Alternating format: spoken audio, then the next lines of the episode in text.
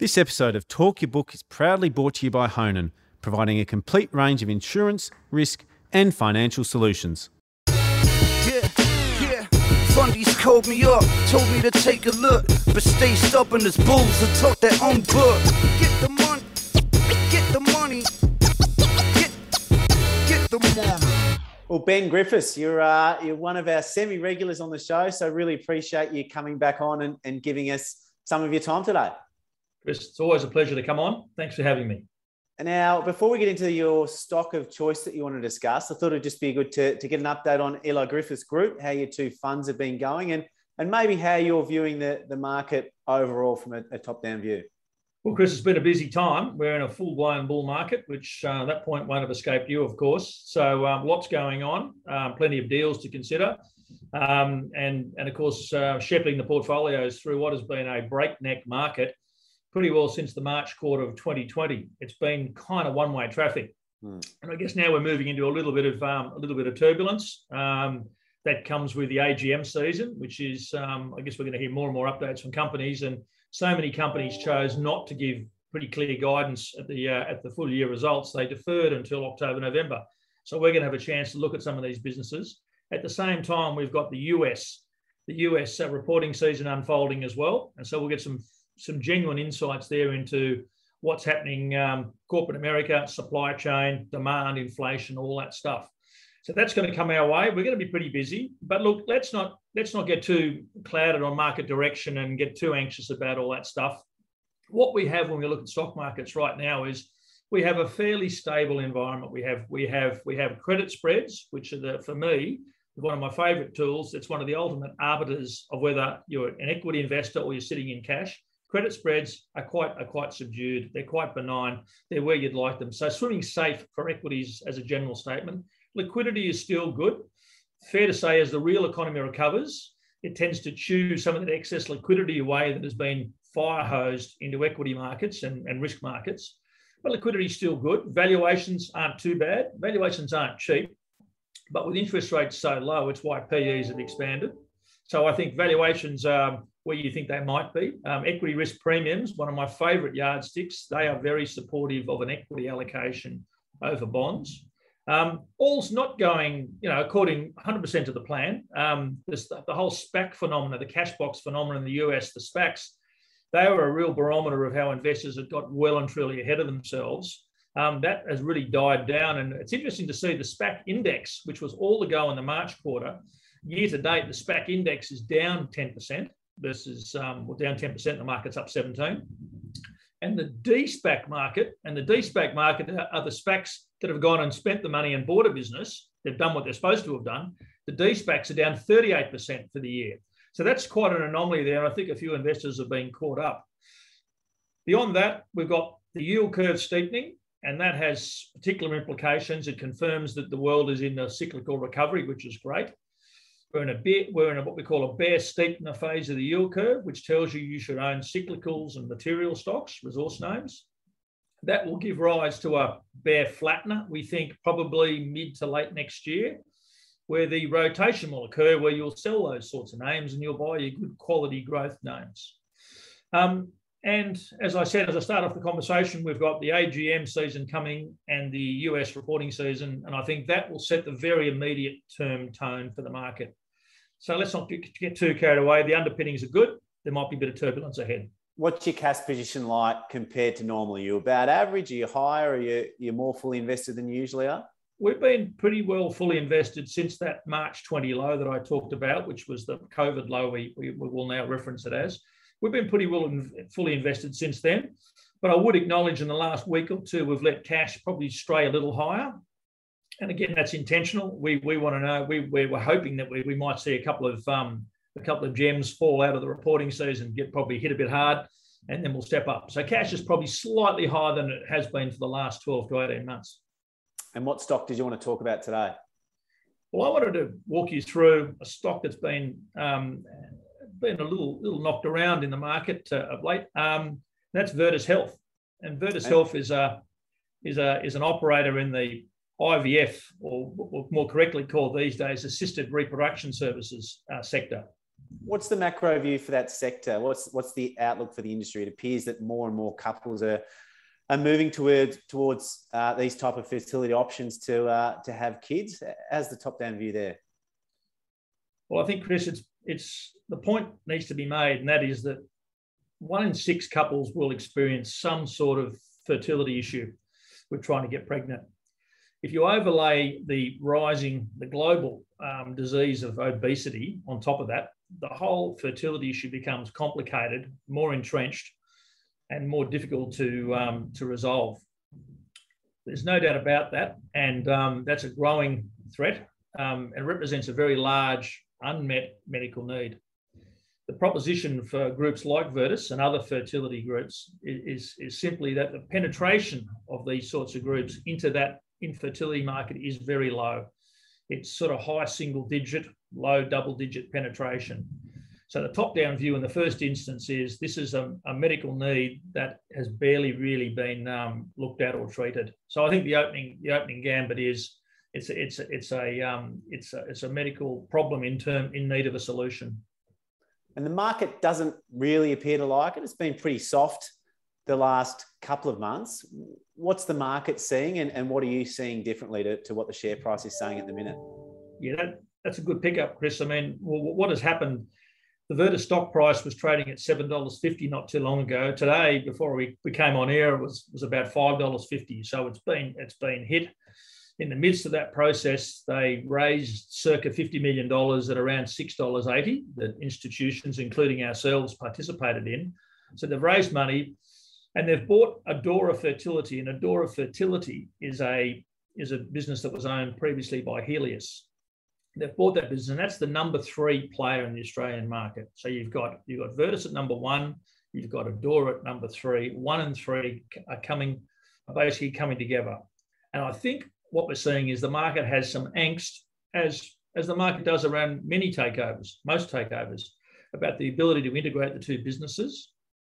The market is a little anxious um, around how much revenue leakage might fall out of the combined business in favour of Monash, the competitor and I think, um, and I, so I think those those concerns are natural and normal, but I think they're probably being a bit overplayed. The other issue I think that the market is grappling with is post the full year result. Um, the market said, look, Virtus enjoyed 26% cycle, what they call fresh egg cycle growth in the year versus last year. That's a very strong number. How do you repeat that number? Um, that's also a fair question. But Monash came out and said, second half calendar 21 they're seeing their inquiry levels for IVF processes up 8% versus the first half. So that's continuing a strong trend 8% lift in inquiries, 60 to 70% of inquiries end up being procedures. So that's a very good start, I would suggest, um, for the FY22 year for these operators, if that anecdote's correct. Now, we're going to hear more from, from Virtus at their AGM on the 18th of November, where they won't necessarily, Chris, give us quantitative guidance but they will give us a feel for what's going on in the sector. The other issue that that, um, that, that I think is impacting the market is there's concerns about market share loss that Virtus is losing its share of the market. I do think the uh, the Adora acquisition goes some way to solving that. One and three get together, where they can recast uh, recast pricing and do all sorts of things there. I should add too that acquisition will pass um, the, under the purview of the ACCC. They want to have a closer look at that transaction and to see whether that um, that it scrubs up okay. Both sides are confident that that uh, deal will happen, but that uh, no doubt is another another angst, a point of anxiety. And the final point to answer your question, because it was a good one, and it, and it's it's why we've got an opportunity in Virtus is this seemingly seeming collapse in the share price. It's the fact that you can't get too far away from the very close correlation between discretionary income growth and people's propensity or willingness to engage in assisted reproduction or, or um, IVF processes. Mm. Now, right now, the economy is buoyant. Um, we're all feeling a bit beaten up post lockdown, of course, but the economy fundamentally is buoyant. We've got a few dollars in our pocket. We've got some money in the bank. Um, the job market's tight. Your house is worth a little bit more today than it was a, a year ago. That affluent effect is probably sponsoring increased activity. The market, I think, is saying, well, that will that, that can't go on forever. But I but I think that the crux of the issue is that will go on a bit longer than you think. So I think we're in for a good good period of consumer activity. and I think that's going to bode well for groups like Virtus who are doing uh, assisted reproduction.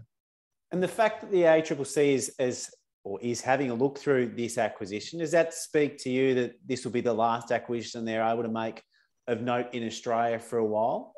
Look, at that's a that's a good point. Um, that might be the case. Um, that they'll have some reasonable concentration in the market. Look, it's not uncommon. The ACCC um, will, will, will often have a look at will look at many transactions, especially pub, high-profile public companies, and ones that have got commanding market shares.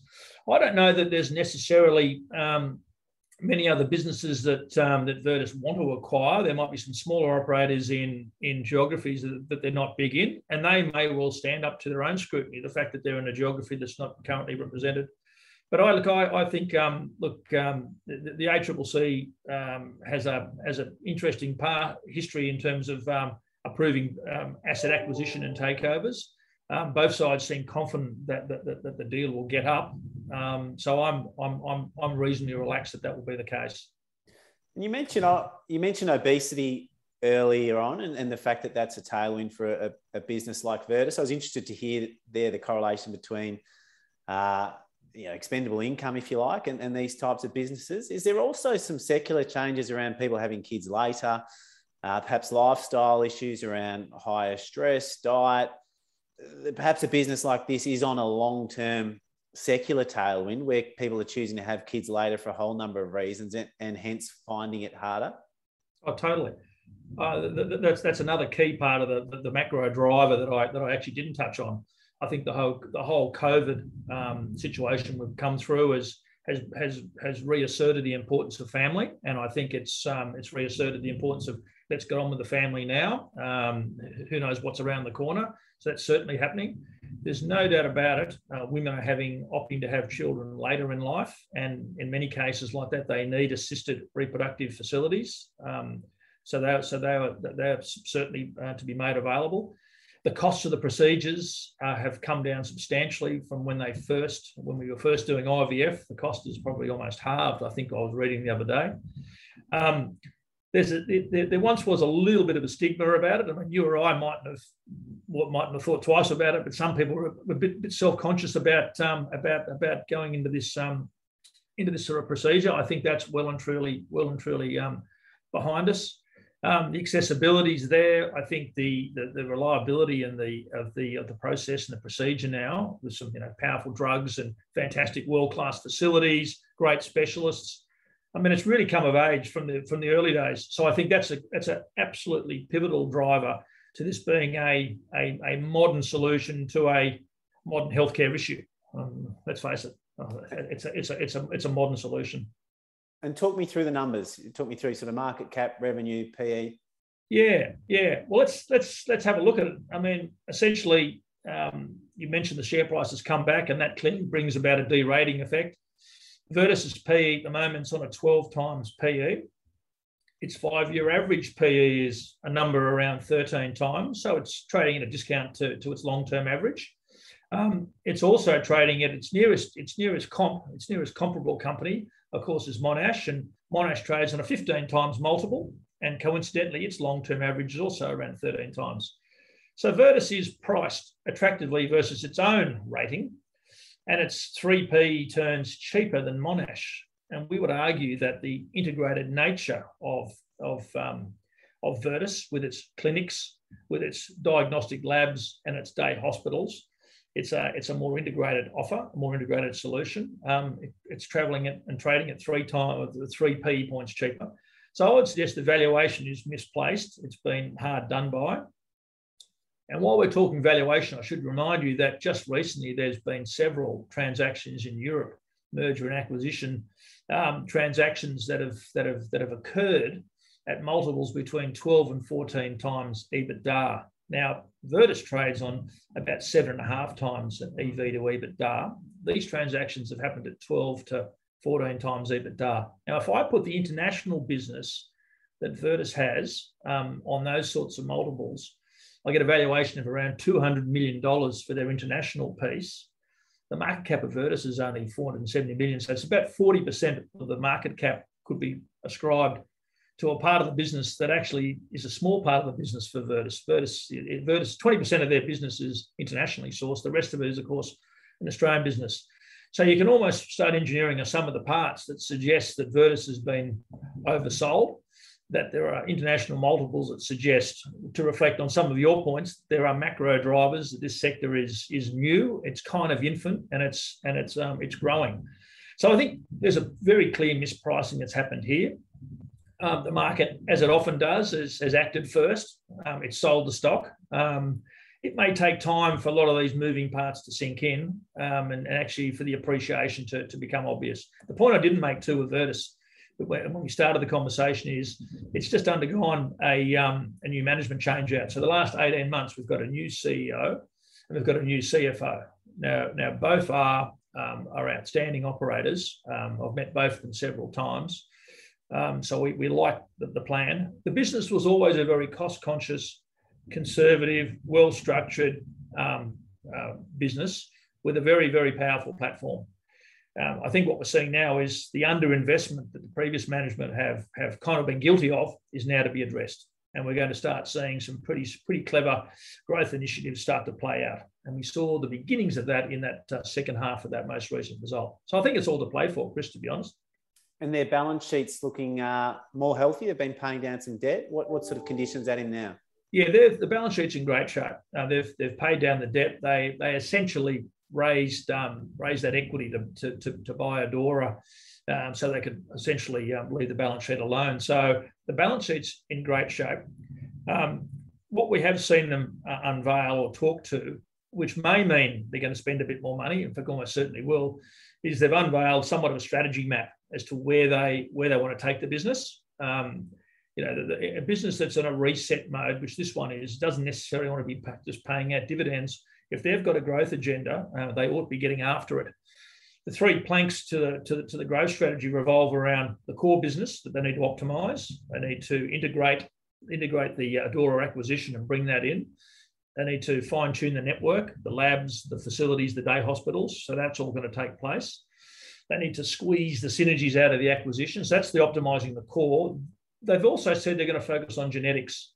They've recruited a genetic pathologist and they're going to invest and spend time and clearly capital on um, tie-ups with startups in the whole genomic um, genetic mapping process to get on top of this important part of science, genetics. And the final thing they're going to do with that balance sheet, they're going to spend, and they have been spending money on a, on a part of the business known as precision fertility. And they've spent about $8 million to date, probably a bit more to go. And that is really, it's their foray into artificial intelligence. And essentially, dumbing it down to terms that you and I could get, it's essentially using AI to tease good embryos out from bad embryos so that when a patient comes in, they've got the best chance of a, success. Because Virtus, at the end of the day, like Monash and like all these players, they're in the business of selling success rates. The greater success they can sell with their IVF programs, the greater the roll up, the greater the, uh, the conversion, and, the, and, the, and it feeds on itself. And that's why the business is back reinvesting in itself because it can see that window. It needs to get after it.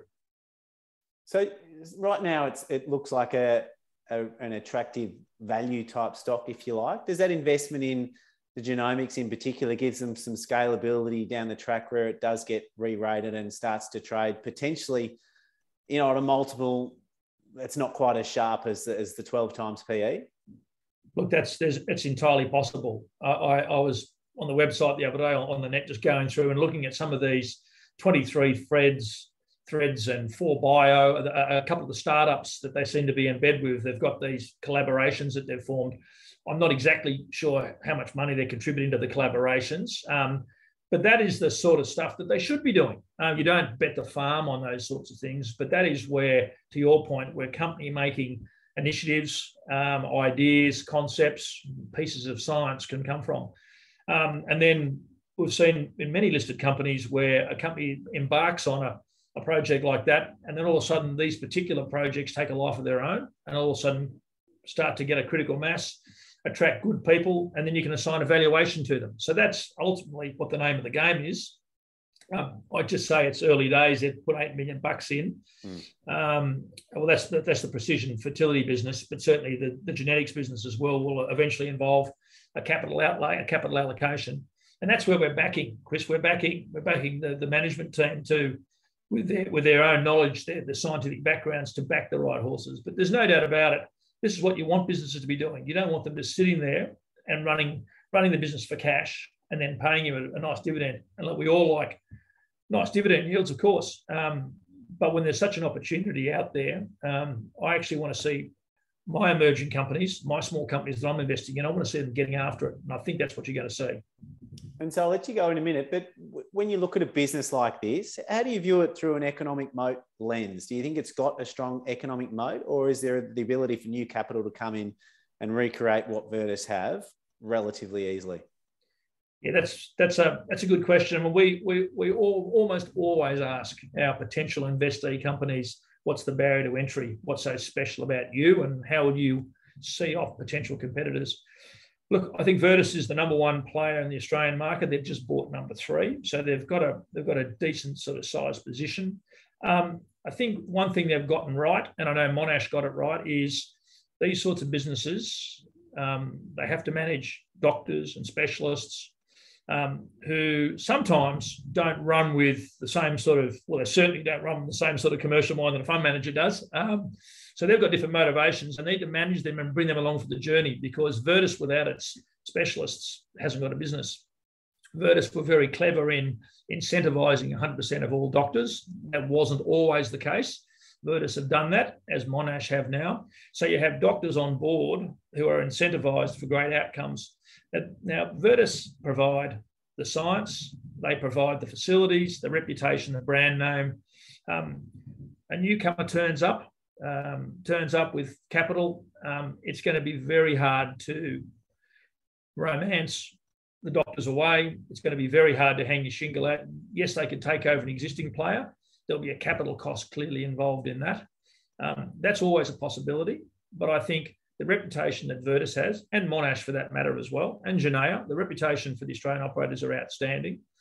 Um, and I think, I think, given the sunk capital, given the doctor base, the way in which they're all aligned, the Virtus doctors and specialists are aligned for, for, for, for joint outcomes, joint successful outcomes. I think it just makes it a bit hard for, for, an, for an interloper to turn up. I mean, you're more likely to get if the Virtus share price gets too cheap.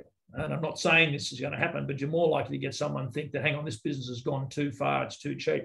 You're more likely to get someone look at um, look at something like a Virtus. But that's me hypothesizing. We're a we're a shareholder that's um, hasn't liked particularly the most recent share price sell off, so we're looking for a bit of a bounce.